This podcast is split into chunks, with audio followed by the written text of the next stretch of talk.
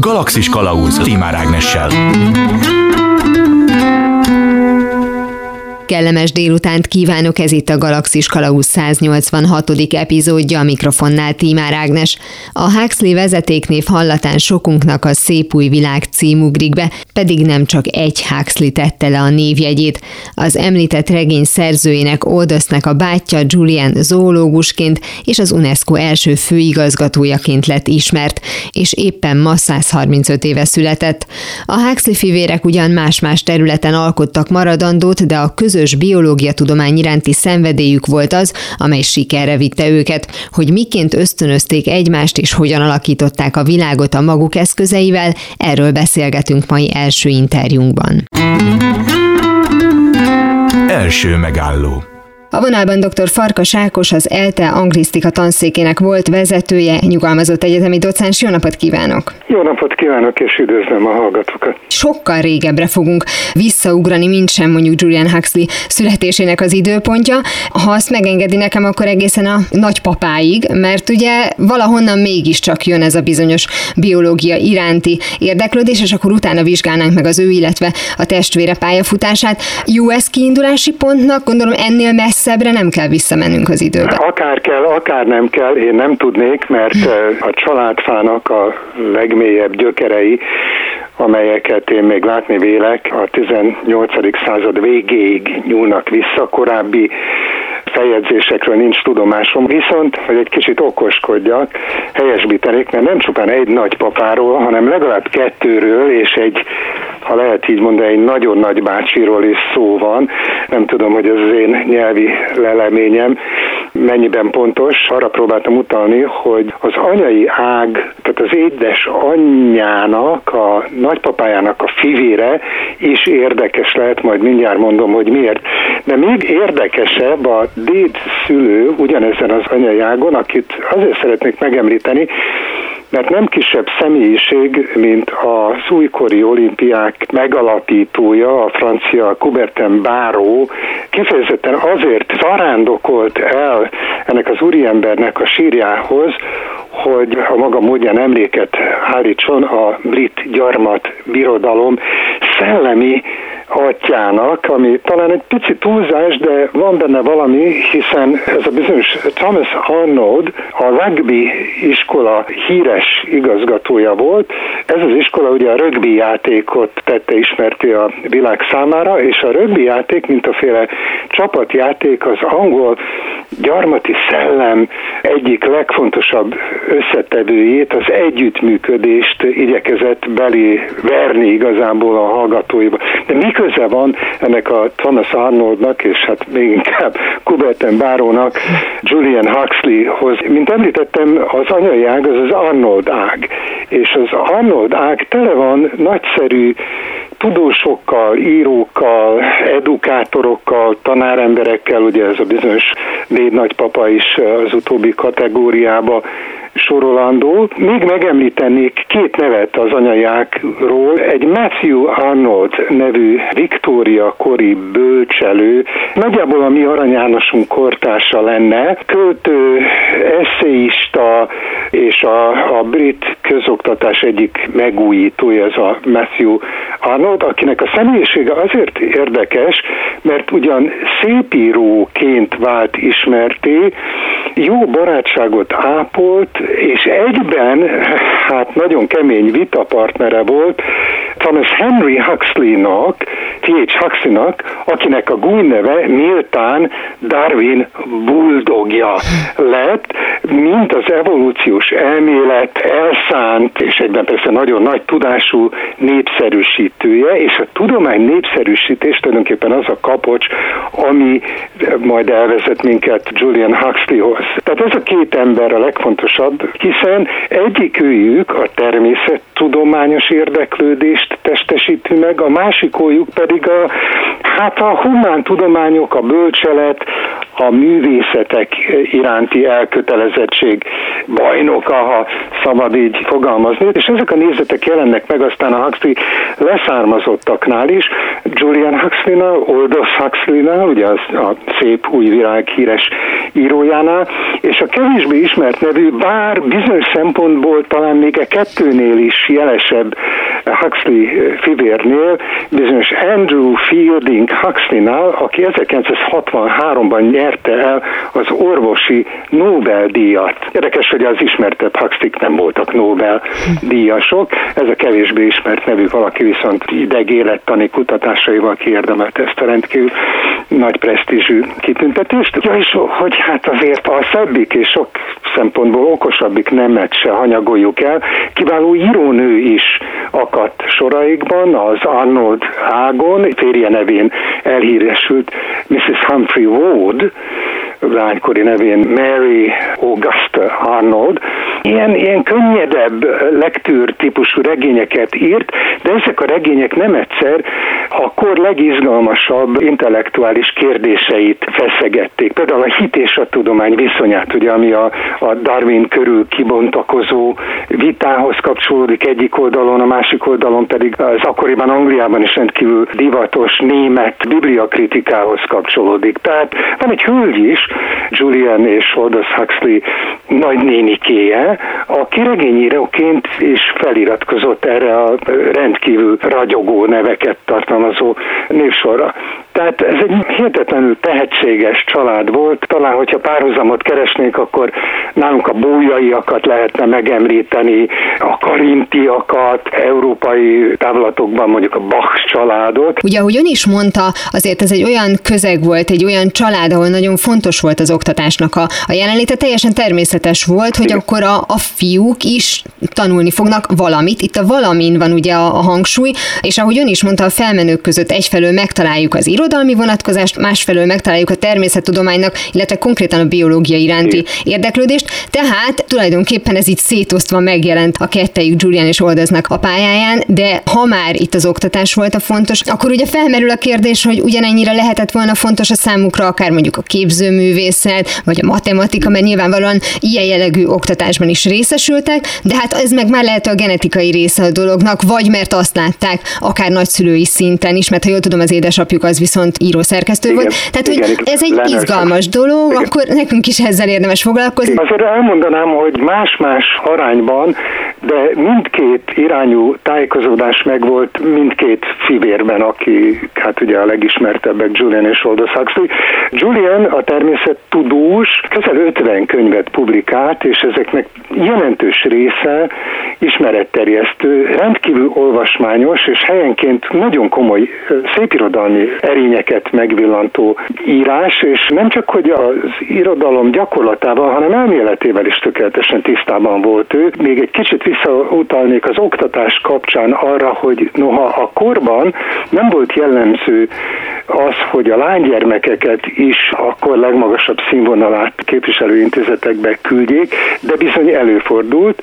Angliában a 60-as években nyílt meg az első kifejezetten hölgyek számára elérhető főiskola, viszont a két nagy presztízsű egyetem csak a 19. század vége felé nyitotta meg kapuit a női hallgatók között, és az elsők között ott volt a két Huxley fivér édesanyja is, Julia Arnold, aki irodalmat hallgatott, és abból szerzett diplomát, és ennek birtokában nyitott is egy magániskolát, ahova egyébként a saját fiai is jártak általános iskolába, aztán hát középiskolába, gimnáziumban mind a kettő máig talán az egyik leghíresebb, hanem a leghíresebb középiskola padjait koptattak, ez az Eton College, királyi sarjak, a szellem és a pénz arisztokráciájának gyermekei járnak oda a mai napig. No, nem voltak olyan gazdagok, bár nem álltak éppen rosszul, de hát inkább a szellem, mint a pénz arisztokráciájához tartoztak a szülők, úgyhogy mindkét gyerek ösztöndíjjal került oda.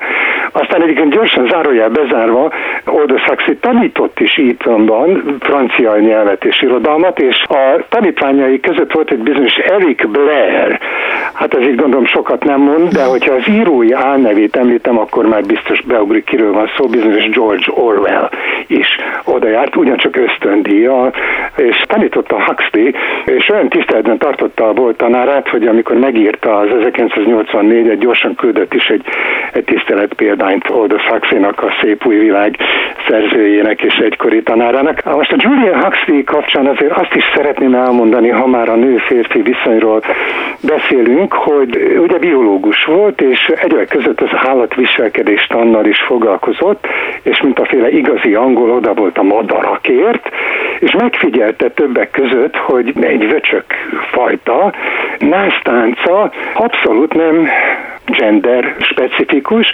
annyiben is nem csak a hímmadár udvarol a nősténynek, hanem a nőstény madár is udvarol a hímnek, tehát egy ilyen kölcsönös táncot járnak, násztáncot járnak, ami hát az állatvilágban viszonylag ritkának tekinthető, tehát ő rögtön felfigyelt rá, hogy ezek a kőbevésetnek tűnő biológiai törvények, amelyek a két nemet elválasztják egymástól, ezek időnként az állatvilágban feloldódnak. Általában is érdekelték őt ezek az átmeneti dolgok. Tehát mit tudom én, Szerbont a Pendragon legenda című regényében név szerint is említésre került Julian Huxley, mint a King's College zoológiai intézetének igazgatója, ahova a főszereplőt, a másik főszereplő Londonba küldi Julian Huxley professzor úrhoz, hogy vigye el neki az axolotliát, ez egy ilyen óriás gőte, mexikói óriás gőte, ami arról híres, hogy felnőtt korában is gyerek marad.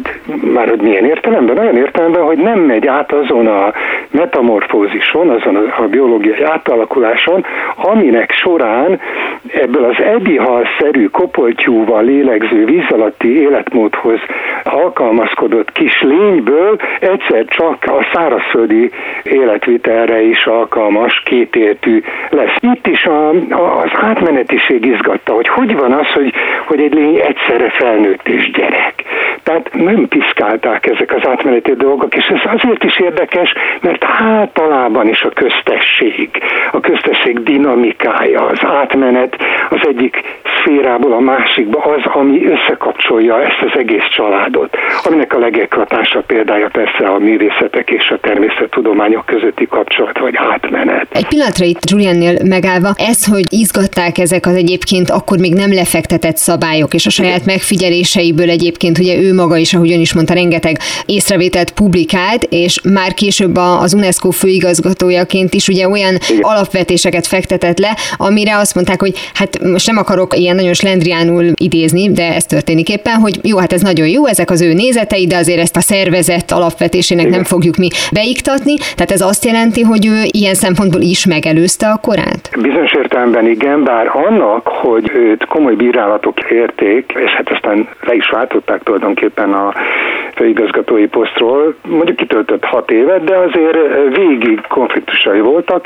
Ennek nem annyira tudományos okai voltak, tehát nem a tudományos közösség kezdte ki az ő felvetéseit, hanem politikai oldalról támadták, konkrétan pedig azért, mert, hát és ez sajnos égetően aktuális, a bolygónkat fenyegető egyik legnagyobb veszélyt a túlnépesedésben látta. Egyébként elég pontosan megjósolta, hogy mikorra érjük el például a 6 milliárdos lélekszámot, és hát ettől ő nagyon tartott. És hát erre aztán különböző ötletei voltak. A legbarátságosabb és számomra legszimpatikusabb ötlete az volt, amit a történelem és a demográfia tökéletesen igazolt is, nevezetesen, hogy egy népesség kulturális oktatási színvonalának emelkedése automatikusan magában hozza a népesség szaporulat mérséklődését. Ugye erre a legjobb példa Európa, mi már szinte a másik oldalára estünk át, de hasonló a helyzet Japánban, és legújabban már Kínában is. Mert az életszínvonal, és ami még fontosabb, a kulturális oktatási színvonal növekedésével szinte megállt, vagy rendkívül módon lelassult a népesség szaporodás. Na most ez két politikai nagyhatalomnak nem tetszett. Az egyik az Egyesült Államok volt, a másik a Szovjetunió. Ugye ez furcsa, hogy ilyen, így egymásra találtak. Holott a magyarázat egyértelmű. Amerikában a keresztény konzervatívok szemét szúrt ez a dolog, ugye? Tehát bármiféle születésszabályozás, családtervezés. Ezen a téma volt. A Szovjetunióban pedig hát kellett a katona, kellett a munkáskéz. Nálunk ugye ennek a lecsapódása Ratkó korszakként ismert. Ők ugyanúgy elleneztek mindenféle születésszabályozást, mint az amerikaiak, tehát többek között emiatt támadták őt hevesen, mindkét oldalról. A testvérével való viszonya tudományos szempontból mennyire felfedezhető? Volt önnek egy cikke, több cikke is, de egy, ami kifejezetten ugye az ő egymásra való hatásukkal foglalkozott, és ott ugye látható az, hogy tudományos szempontból közelített az irodalomhoz oldaz, és bizonyos szempontból irodalmi vonatkozásokat Igen. fedezünk föl a, a biológiai munkájában Juliannek, ahogy ugye ön is mondta. Mennyiben segítették egymást, esetleg mennyiben vetélkedtek egymással, hiszen azért mégiscsak volt egy ilyen átfedés az ő pályák között. Aldous Huxley, aki azért elsősorban mégis csak író volt, művészember, mint természettudós, hihetetlenül tájékozott volt kora természettudományos felismeréseinek körében. Ennek egyik magyarázata az volt, hogy ő maga is orvosnak készült, csak aztán a fiatalon hát drasztikusan megromlott látása megakadályozta abban, hogy például a mikroszkóba bele tudjon nézni, és hát ugye sokoldalú érdeklődésű emberként maradt aztán az irodalom Oxfordban, a Balliol College-ron végzett irodalom szakon. De ugyanakkor nagy szorgalommal és nem kevés képességgel követte a tudomány fejleményeit.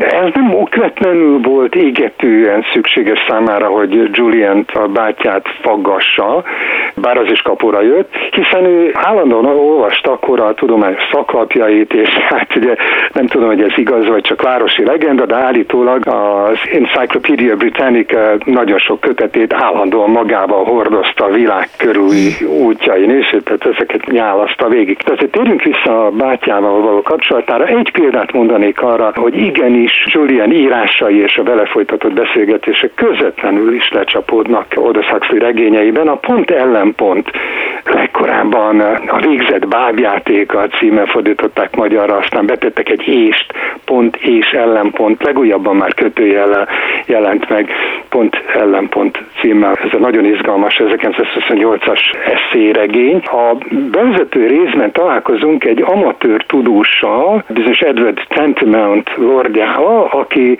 magán laboratóriumában kísérleteket végez, többek között pontosan az előbb már emlegetett axolotl állatkákkal. Őt leginkább a sejtbe regeneráció érdekli, tehát hogy elveszti a farkát és az újra kinő, hogy ez mitől van, és hogy ezt az emberi gyógyításban esetleg hogy lehetne lemásolni. Hát ez a fajta dolog izgatta. Hát ez egyértelműen a testvér bátyától jön ez a gondolat, ez a problematika. Élet és halál címén jelent meg. Hát itt foglalkozik ezzel a kérdéskörrel. Már 1920-valahányban, 23-ban Julian, és akkor ugye 28-ban jelenik meg a pont ellenpont, és a Szerbanta regény, ugye az egy kicsit visszakanyarodjunk, az pedig 35-ben, tehát itt egy érdekes láncot látunk, ugye Julian Aldous Szerbanta. Általánosságban, de azért nyilván a Huxley-ra vonatkozóan, vagy Aldous huxley vonatkozóan is kérdezem, hogy ön szerint mennyire fontos az, hogy tudós ember legyen az, aki science fiction-t írt? Sőt, én tovább mennék, én azt szeretném mondani, hogy nem csak a science fiction írónak, hanem bármilyen írónak jót tesz, hogyha ismeri kora legfontosabb természettudományos eredményeit. Hasonlítva mondok egy-két példát. Thomas Mann, Varázshegy hát bocsánatot kérek, elmélyült orvostudományi ismeretek nélkül nem írhatta volna meg uh-huh. ezt a hatalmas nagy művet. De ha visszamegyünk akár egészen William Shakespeare-ig, neki is volt lövése kora természettudományáról, tehát nem csak a science fiction írók számára létfontosságú, hát nekik aztán nagyon. Ezek a dolgok összeérnek, összekapcsolódnak. Művészet és tudomány, sőt, megkockáztatom művészet, tudomány és vallás. Julian Huxley tovább ment az ő nagyapjánál, T.H. Huxley még csak agnosztikusnak, tehát a vallás kérdéseit racionális eszközökkel megválaszolhatatlannak minősítő valaki volt. Egyébként ő maga T.H. Huxley rukolt kézzel a szóval, hogy agnoszticizmust. Na mondom, Julian tovább ment, és ő ateistának tekintette magát, ateista humanistának. Számára az embernél véget ér minden, nincs rajtunk túl, esetleg fölöttünk semmi. Ugyanakkor mégis csak úgy érezte, hogy valamiféle transzcendenciára szükség van. 1955-ben ő írta az előszót a híres francia jezsuita biológus kutató Pierre Telard de Chaclin korszakos könyvéhez, aminek a címe az emberi jelenség magyar fordításban, nem kísérlem meg a francia címet mondani. A lényeg a lényeg, hogy nagyon is izgatta, hogy van-e valami mégis, ami túlmutat, ami kotidiánus, hétköznapi, materiális létezésünkön. Úgyhogy én még ebben az egészben talán még a vallást is belekeverném, mint ahogy tette ezt Aldous Huxley is. Tehát az emberi tudás, az emberi megismerés, ezek szerint, a nagyszerű emberek szerint egy egészet képez. És én nagyon sajnálom személy szerint a magam részéről, hogy míg a természettudományos oktatásban teszem azt az ELTE biológia szakán kötelesek a hallgatók társadalomtudományi tárgyakat hallgatni, ugyanez fordítva nincs meg. Tehát nálunk a bölcsészkaron semennyi írd és mond, semennyi természettudományt nem hallgatnak, ami, ami gyerekeink, már bocsánat a hallgatóink. Ennek nem örülök. Igen, ez nagyon furán szétvált, hogy az ember büszkén azt mondja magáról, hogy vagy humán, vagy reál beállítottságú, és ezzel pontot tesz a, a történet végére. De ugye nagyon érdekes volt az esetében, hogy egyfelől nyilván a szép új világ nem, nem csak a tartalma vagy a mondani valója miatt lett kultikus regény, hanem hát azért, ahogy most nagyon után meg, meg van írva. Tehát, hogy ugye amiről eddig beszéltünk, hogy ez a két tudás összeforrott, és egy picit visszakanyarodva az ősökre eszembe jutott az, hogy amikor kutatgattam Oldöz után, és nekem abszolút meglepett az, hogy ő elment egy picit a könnyed irányba is, hiszen egyébként a Büszkeség és balítéletnek a 1940-es filmváltozatának a társforgatókönyv írója volt, az még Laurence Oliviervel, és akkor még azt hiszem Talpig ember magyar címet kapott a, a film, és hogy tulajdonképpen itt valahol visszaköszön az anyai ős, aki viszont, ahogy ön is mondta, könnyed írásokat publikált, tehát hogy tulajdonképpen itt azért van egy ilyen egymásba kanyarodása a családi Hát, hogyha már a filmeknél tartunk, akkor szeretném megemlíteni, és itt is van egy apró magyar vonatkozás, hogy Julian Huxley a 30-as években együtt dolgozott egy filmforgató könyvön, amiről aztán film is lett, és ennek az angol címe az, hogy The Private Life of the Grebes. Ez a grebe, ez egy madár, és Alexander Korda jegyezte a, a, a filmet, ugye a Bagdadi tolvaj, vagy éppen a, a 8. Henrik magánélete című filmnek az alkotója. Egyébként a film ennek a Huxley-val közösen készített természetfilmnek a címe, tréfás utalás a 8. Henrik magánéletére, tehát a madárnak a magánélete, kvázi. Úgyhogy hát a film világához Julian is ilyen módon kapcsolódott, egyébként a képzőművészetekhez is, például a mexikói őslakosság népművészete rettenetesen izgatta őt. Tehát ezek tényleg nagyon sokoldalú emberek voltak, és ahogy mondja, a könnyebb, ha tetszik, populáris kultúrához is kapcsolódtak.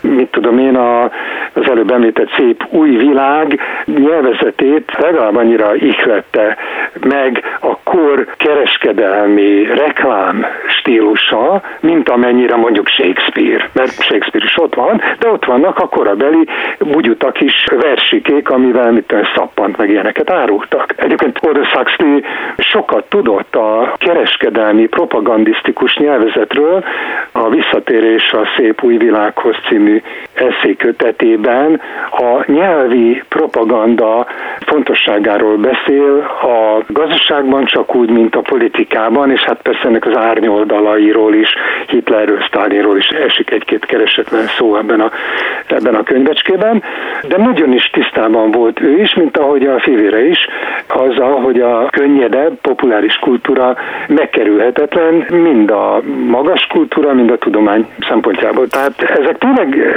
ha szabad ezt a közhelyet elpuffantani, ezek reneszánsz típusú sokoldalú személyiségek voltak. Akadnak ilyenek ma is, de hát ahogy, ahogy tetszett mondani, ma inkább a szakosodás felé megyünk el.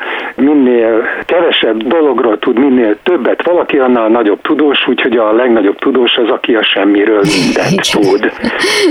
Hát ez nem, ez nem a Huxley család. Hát azt hiszem, hogy egy adás is kevés lenne, hogy még tulajdonképpen az ő különböző érdeklődési köreiket vizsgáljuk, de most csak ennyi fért bele, úgyhogy nagyon szépen köszönöm dr. Farkas Ákosnak, az ELTE anglisztika tanszékének volt vezetőjének, nyugalmazott egyetemi docensnek, hogy mindezeket elmondta. Én köszönöm a lehetőséget.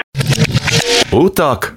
Ahová megyünk, ott nincs szükség utakra. A Huxley fivérek érdeklődési körét és így sorsát is részben nagyapjuk hasonló pályája határozta meg.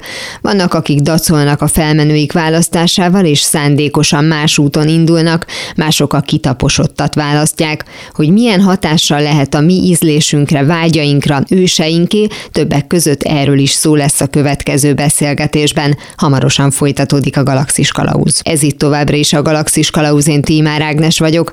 Az előzőekben Farkas Ákos az ELTE nyugalmazott egyetemi docense a Huxley fivérek különleges pályafutásáról mesélt, míg Julian zoológusként, addig öccse Old az íróként lett ismert. A biológia iránti érdeklődésük pedig nem csak hogy fontos része volt a munkásságuknak, de mondhatni örökölték. Nagyapjuk Thomas Henry Huxley biológus a darwini evolúció támogatója volt, és nem mellesleg nevéhez fűződik az agnosztikus szó megalkotása. Munkássága könnyen felismerhető unokái szakmai eredményeiben. Hogy ebben mennyi a genetika, mennyi a kijelölt út jól nevelt követése, persze nem tudható biztosan, de hogy választásainkban felmenőink korábbi választásai visszaköszönnek, nem ritka jelenség. Második megálló a vonalban dr. Káplár Mátyás tanácsadó szakpszichológus van velem, jó napot kívánok! Jó napot kívánok! Hogyha valóban van egy kimutatható mintázat, hogy tényleg sokkal gyakoribb az, hogy valaki ugyanazt a pályát esetleg kicsit tovább menve sorsot választja, mint a felmenői, akkor annak elsősorban mi lehet az oka? A pszichológusokat nagyon régóta foglalkoztatja ez a kérdés, hogy valójában miért alakul egy adott egyének a sorsa, ahogy végül majd ez alakulni fog. És az elmúlt évtizedekben nagyon sok elmélet született azzal kapcsolatban, hogy mik határozzák meg az életünknek a különféle döntéseit és választásait, és valahogy mindegyik arra irányul, hogy ez egy komplex folyamat lesz az egyénnek az életében. Ami nekünk talán nagy szerencsénk, hogy van ezzel kapcsolatosan egy magyar pszichológus, aki ezzel messze menőkig foglalkozott, ő Szondi Lipót, és talán az ő elméletén keresztül nagyon jól be lehet mutatni, hogy mik azok a tényezők, amik meghatározhatják az embernek az életét, döntéseit és választásait. Ahogy ön is mondta, ez egy összetett dolog, de valóban külön választható vagy mérhető az, hogy ha valaki mondjuk például cipész, és annak a gyereke is cipész lesz. Ez nagyon jó példa volt, teljesen véletlen, mert ha jól tudom, akkor Szondi, illetve Zonnán Sejnépótnak az édesapja cipész volt, bár ugye nem ezt a szakmát választotta.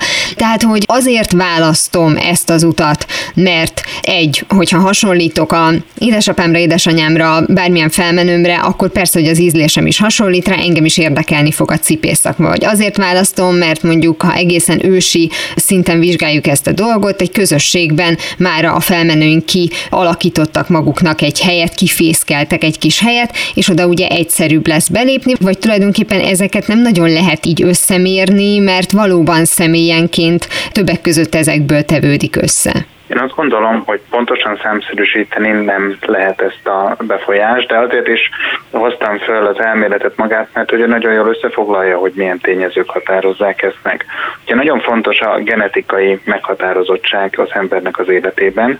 Ugye nem ez fogja konkrétan meghatározni, hogy milyen munkát fogok választani, vagy éppenséggel milyen párt választok magamnak, viszont ad egy olyan alapbeállítottságot, amit talán úgy értelmezhetünk a legjobban, hogy mik azok az ingerek a környezetben, amire én legjobban reagálok.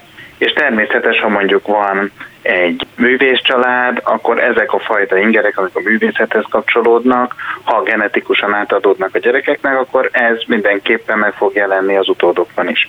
Hogyha van egy ilyen absztraktó gondolkodó, vagy éppenséggel tudományos beállítottságú család, ahol az emberek a számokhoz, a tényekhez, szabályosságokhoz vonzódnak, akkor az ezekkel való foglalkozás automatikusan megjelenik majd az utódokban is. Ez az egyik része. A másik része az természetesen a környezet, ami körülvesz minket, és Szondi ezt is ketté választotta. Van egyrészt az úgynevezett mentális környezet, ami tulajdonképpen a gondolkodásmódot, a világhoz való hozzáállást, azt, hogy hogyan kommunikálunk a családban, hogy hogyan viszonyulunk mi egymáshoz, ezt jelenti. A másik pedig a szociális környezet, ami magában foglalja azt a szocioekonomiai státuszt, ahol mi élünk, tulajdonképpen, hogy milyen társadalmi rétegben tudunk mi mozogni, milyen fajta anyagi lehetőségeink vannak, hogyan tudunk tanulni, és így tovább. És ez a három egység fogja majd beirányozni a sorsunkat, és úgy látjuk ma, hogy maguk a döntések, amiket meghozunk, hogy milyen pályát választunk, azok természetesen tudatosak lesznek. Tehát eldöntöm, hogy ebbe vagy abba az irányba folytatom az életemet, de a mögötte lévő tényezők, amik ezen a hárman alapulnak, azok nem mindig átláthatók az emberek számára. Hogyha ezt a bizonyos első pontot nézzük az említett mondjuk művész családos példával, akkor mikor van az a pont mondjuk az ember életében, bár nyilván ez sem egy exakt dolog, amikor tudja, hogy ez az ő ízlése, és nem arról van szó, hogy ő ebben szocializálódott. Én azt gondolom, hogy ez beleilleszkedik az ember fejlődésének a folyamatába. Tehát az életünknek az első időszakában elsősorban az határoz meg minket, ami körülvesz bennünket, a szüleink, tanáraink, illetve a környezetünk. Ez érthető is, hiszen amikor megszületünk, nincsen semmilyen viszonyítási alapunk, ebből a szempontból egy tiszta lappal érkezünk a világba, és ezek a tapasztalatok eljutatnak minket valahova a serdülő korunknak az elejére, amikor pedig elindul ez az egyéni identitásnak a kialakítása, és ennek során fogunk majd döntéseket hozni, mit lesznek azok az értékek, amiket megtartunk, mik lesznek azok, amiket adott esetben másként szeretnénk csinálni, mint ahogyan korábban a szüleinktől vagy a környezetünktől láttuk, és ez majd meghatározza a későbbi viselkedésünket és sorsunkat is. És akkor ebben helyezkedik el valahol szintén mondjuk egy jellegzetes korcsoportra vonatkoztatva az, hogy éppen a dac vagy a simulékonyság az, ami erőteljesebb? Tehát, hogyha látok egy bizonyos mintát, akkor biztos, hogy a szöges ellentétét akarom csinálni, csak azért is, hogy mást, vagy pedig pont azért, mert én jó gyerek vagyok, meg úgy tanultam, hogy azt kell csinálni, amit mondanak nekem, akkor biztos, hogy ez a kijelölt út, amit éppen nem biztos, hogy rám akarnak erőltetni, de automatikusan, hogyha látom, hogy a szüleim boldogok abban a választásban, ami az övék, akkor persze, hogy azt akarom választani én is.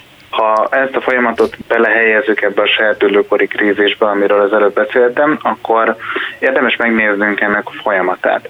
Ahhoz, hogy a saját identitásunk kialakuljon, szükség van a saját határainknak a meghúzására. Ez a valóságban úgy szokott kinézni, hogy elkezdünk távolodni a szüleinktől egy kicsit, ugye ezt nagyon rosszul élik meg legtöbbször a családok, mert hogy az a kisgyerek már nem kisgyerek, hanem egy kamasz, aki mindennel ellenkezik amit korábban olyan természetesnek tartottunk. Ennek a mértéke, ez nagyban függ a személyiségtől, tehát attól, hogy például mennyire mondjuk indulatos valaki, vagy éppenséggel mennyire fejezi ki, vagy tartja magában az érzéseit. De egy másik tényező is itt szerepet játszik, hogy maguk a tények, tehát maguk a viselkedésformák, amiket mi véghez viszünk, akkor is, hogyha felszínen pontosan szembe mennek a korábban látott viselkedése nem biztos, hogy más dinamikát követnek. Most egy példát hadd mondjak erre. Az az ember, akinek mondjuk alkohol problémákkal küzdenek a szülei, vagy az egyik szülőjük, az általában kétfajta reakciót szokott mutatni felnőtt korában. Az egyik, hogy ő is követi ezt a mintát, és sajnos ő is ugyanúgy alkohol problémákkal fog küzdeni. Vagy van egy másik, hasonlóan szélsőséges megoldás, amikor pedig teljes abstinenciát vállal, mert hogy ő soha nem akarja azt az utat követni, mint amit a szüleik folytattak.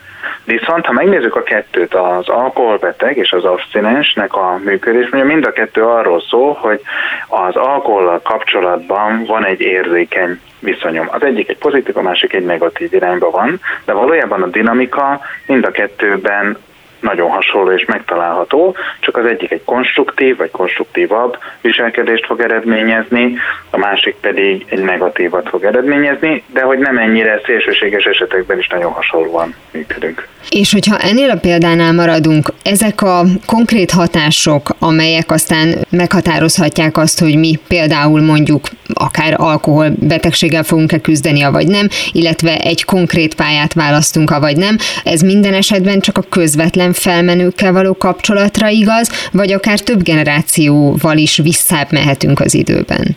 Úgy látják a pszichológusok a kutatásaik alapján, hogy ez a transgenerációs átadódásnak nevezett folyamat nem csak egy generáción keresztül működik, hanem több generációban is megjelenik.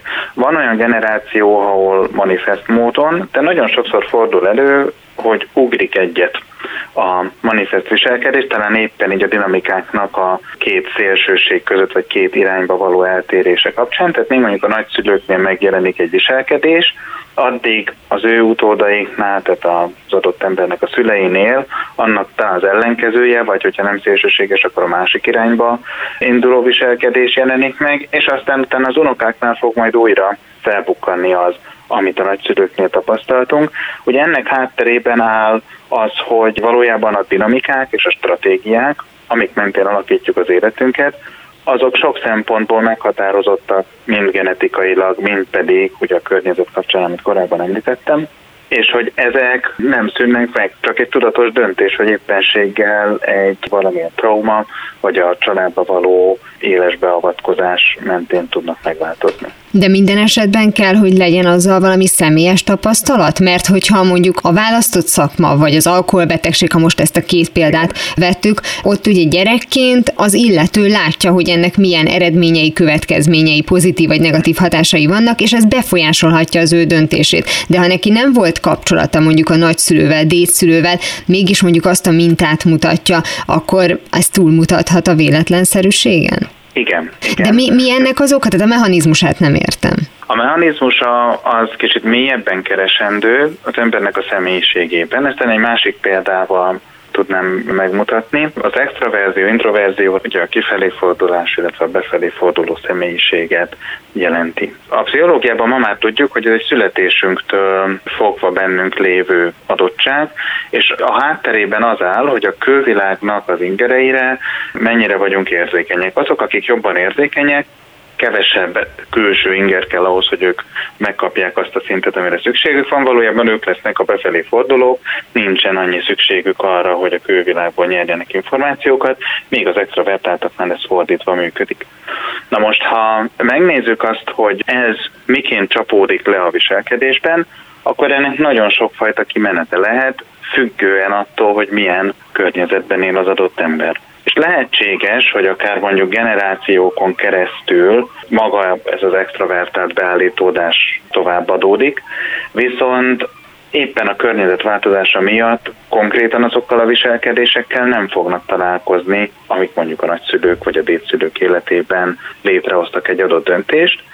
Viszont a saját életükben meg összeáll ez az egység, hiszen azért ha nem megyünk nagyon messzire, akkor legtöbben hasonló környezetben, hasonló helyen élünk, vagy városban, és mégis meg fogják találni ezeket a lehetőségeket. És akkor még egy dolgot tennék ehhez hozzá, hogy még akkor is, hogyha nagyon különböző környezetben nőnek fel emberek, akkor is lehetséges, hogy nagyon hasonló viselkedést fognak hozni, vagy nagyon hasonló döntéseket hoznak az életükkel kapcsolatban.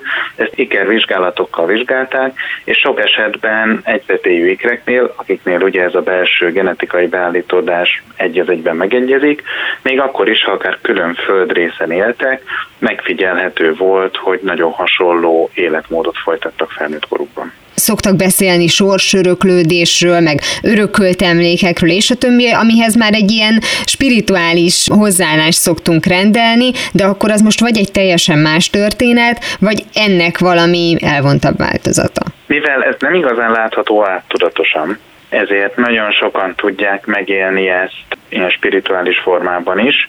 Én azt gondolom, hogy a pszichológiában amúgy van helye a spiritualitásnak, sőt a legmodernebb pszichológiai elméletek ugye a biológiai, pszichológiai, szociális meghatározások mellé fölveszik már a spirituális meghatározottságát is az embernek.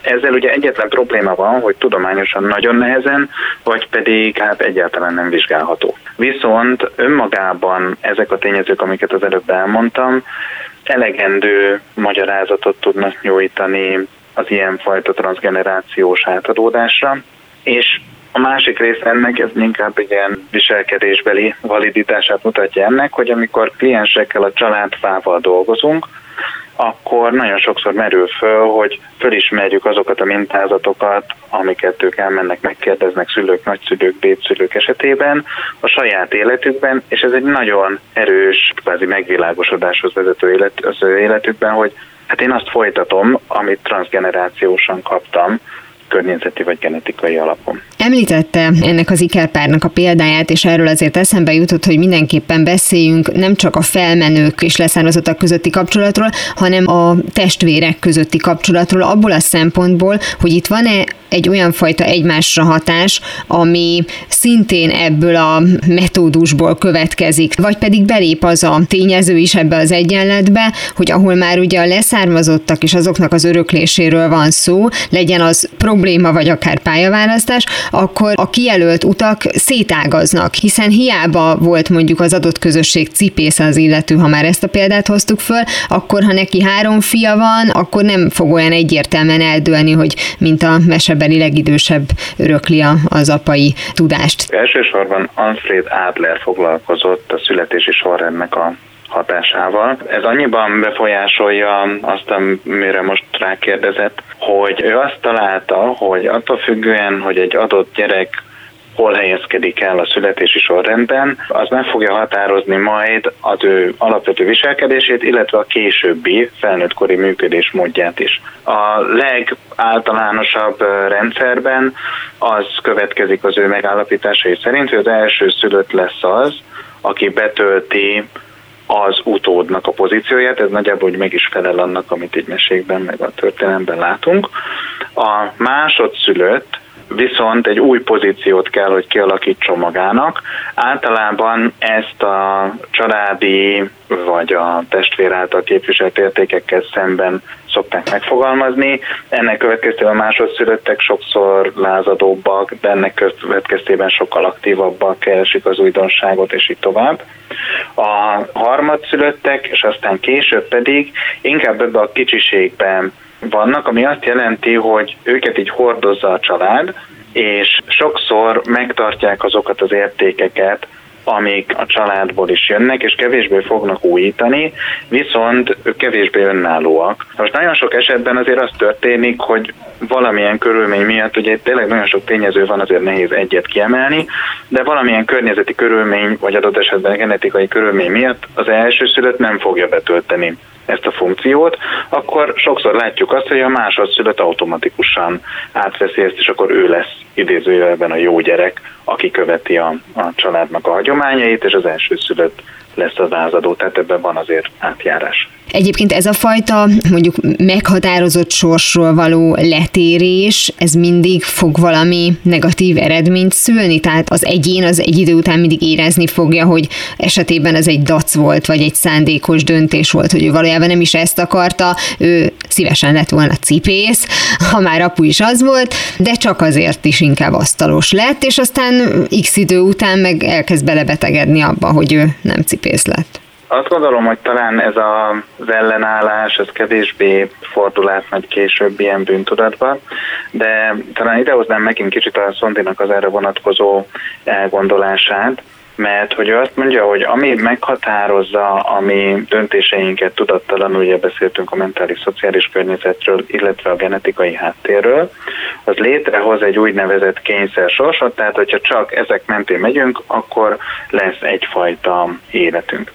Viszont ennek kapcsán mi számos helyen az életünkben hozhatunk döntést, és igazából az érett személyiségnek az a feladata, illetve ahol ez nem működik, ott a terápiának is ebbe az irányba kellene mennie, hogy az ember meg tudja vizsgálni a hozott örökségét minden szempontból, és szét tudja válogatni, hogy mik azok a dolgok, amik számomra jók, amik boldogá tesznek, amik a személyiségem és az életem fejlődéséhez vezetnek, ezeket minél mélyebben integrálja saját magába, és a többit pedig vesse ki az életéből, és ehelyett válasszon olyan új utakat magának, amik megfelelnek a saját maga által elképzelt és beállított iránynak. Tehát ilyen módon van persze arra a lehetőség, hogy változtassunk ezeken a meghatározottságokon, tehát semmiképpen nem egy determinizmusról van szó. Ugye mi most alapvetően pályaválasztásról, vagy mondjuk örökölt problémákról beszélgettünk, Igen. de ezek a bizonyos választások, amelyekre hatással van a felmenőink választása, vagy választásai, ez ugyanúgy igaz például a párválasztásra is? Igen, és legelőször ezt is kezdték vizsgálni, hogy mi alapján fogjuk majd a párunkat kiválasztani, és ez egy nagyon érdekes dolog, hogy ha fölmérnénk mondjuk embereket, és megnéznénk, hogy milyen az ő személyiség struktúrájuk, mondjuk ilyen személyiségtesztel vagy kérdőívvel, és ennek kiállítanák elénk azokat az embereket, akik a teszt szerint passzolnak hozzánk, ott is az lenne, hogy valaki szimpatikus a számomra, valakivel el tudnám képzelni, hogy kapcsolatot létesítsek, és valakivel pedig egyáltalán nem. És valahogy arra jutottak, hogy a párválasztást az nem csak ez a fajta személyiség, hanem mindaz, amit hozunk otthonról, meg fog majd határozni minket, van is egy a családterápiában egy ilyen mondás, ami megint csak kicsit meghökkentő, de hogy amikor egy párról beszélünk, vagy a párnak a kapcsolatáról, akkor ezt a hatan egy ágyban példát érdemes megemlíteni, mert hogy amikor én a párommal együtt vagyok, akkor ott vagyunk nyilván mi ketten,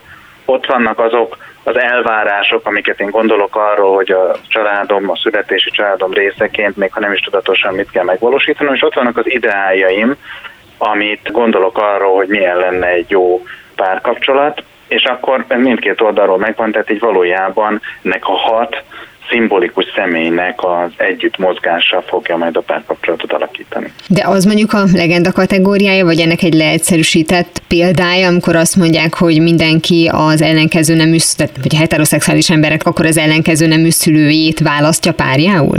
Nagyon érdekes, hogy amúgy nem csak a heteroszexuális embereknél van ez így, tehát úgy tűnik a kutatások alapján, hogy azok, akik nem heteroszexuálisak, azok is az ellenkező nemű szülőjükhöz képest választanak párt. Ennek például akkor mi lehet az oka? Ugye itt nem a szexualitásról van szó, hanem hogy személyiségében mégiscsak az ellenkező nemű szülő. Igen. Igen, de valójában, tehát most akár ha a kutatásokat nézzük, de akár ha mondjuk ilyen anekdotikus, hát a klienseknek, ahogy jönnek, a, akár mondjuk a saját praxisomban, leginkább ez fedezhető föl, hogy függetlenül az orientációtól valahogy mindig az ellenkező nemű szülőnek a személyiség jegyei jelennek meg a páron, amit én nem látok problémásnak, hiszen azért a szüleinket főleg gyerekkorunkban nem így a nemük alapján, vagy a nemi vonzódásunk alapján fogjuk megítélni, hanem valahogy mégis van egy szerep, amely az a szülő-gyerek szerepben ezt az ellenkező nemű szülővel való azonosulást, vagy ezzel való kiegészülést fogja majd hozni.